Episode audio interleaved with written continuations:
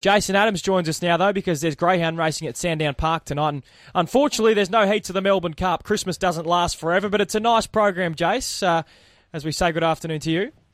Yeah, good afternoon to you, Matty, and oh, spot on. I mean, it feels like a picnic meeting, to be honest, but you're right. We've been spoilt for three weeks now with some of the best racing of the year. So, sort of time to take a, a deep breath and yeah, acknowledge how good it has been. Yeah, just reflecting on Saturday night. What a night it was. Two terrific Group Ones with great finishes as well it was outstanding. I think just about the whole card was just brilliant. I mean, we've spoken about the depth when the the fields come out and how much of a joy it is going through the form. But when you see those races play out in the way they did, especially the two big Group Ones with Stagger Out Lee coming from last to win the Bold Trease, and then of course Yarchi Bale coming from nowhere to win the Melbourne Cup. Two outrageous performances and really sums up what the the whole period of racing about. Um, as I said, the quality through the roof, and for us to enjoy it the way we did, and be spoiled like we have is, is really special.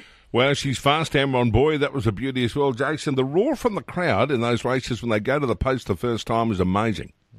It was, and I think it underpins how exciting sort of match races are when you do get the right dogs going punch for punch, and they were the right ones to go at it at that point in time. No two ways about that. As a spectacle, you sort of hope that we actually Fast was able to lead because that was going to really uh, roll out the red carpet for what the finish was going to was going to look like, and, and that's the way it played out. And you're right, so close from two big names. I mean, those who were in the camp of Amron Boy were so firm, and those in the camp of Wow She's Fast sort of had their ears pricked up when she was two dollars fifty, and obviously came in a little bit before the jump. But yeah, magic match race that was, and I'd probably go as far to say it's probably one of the most famous and one of the best the sport's ever seen. Jace, you're not only a gun tipster, we know you're a Leviathan owner as well. You're in the ownership of She's a Pearl, who is uh, locked and loaded for the Phoenix at the Meadows uh, later in December on December 17. Does she go? Do you know what the mail is? Does she go straight into that race, or will she have a run beforehand?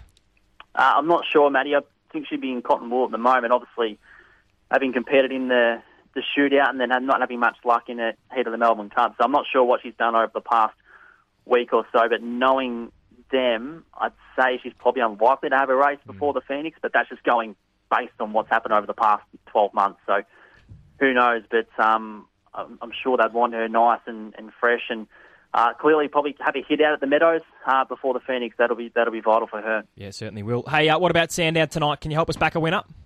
Well, I hope so. Race six will start off with number four, Baby JC. Now, the comment in the form guide says she's had no luck, but the reality is she's made a mess at the start two weeks in a row, which is unusual for her. So I'm backing her in to bounce back tonight and probably because of those past two runs, we're getting a slightly better price than what we normally expect for one like her. So race six, number four, Baby JC.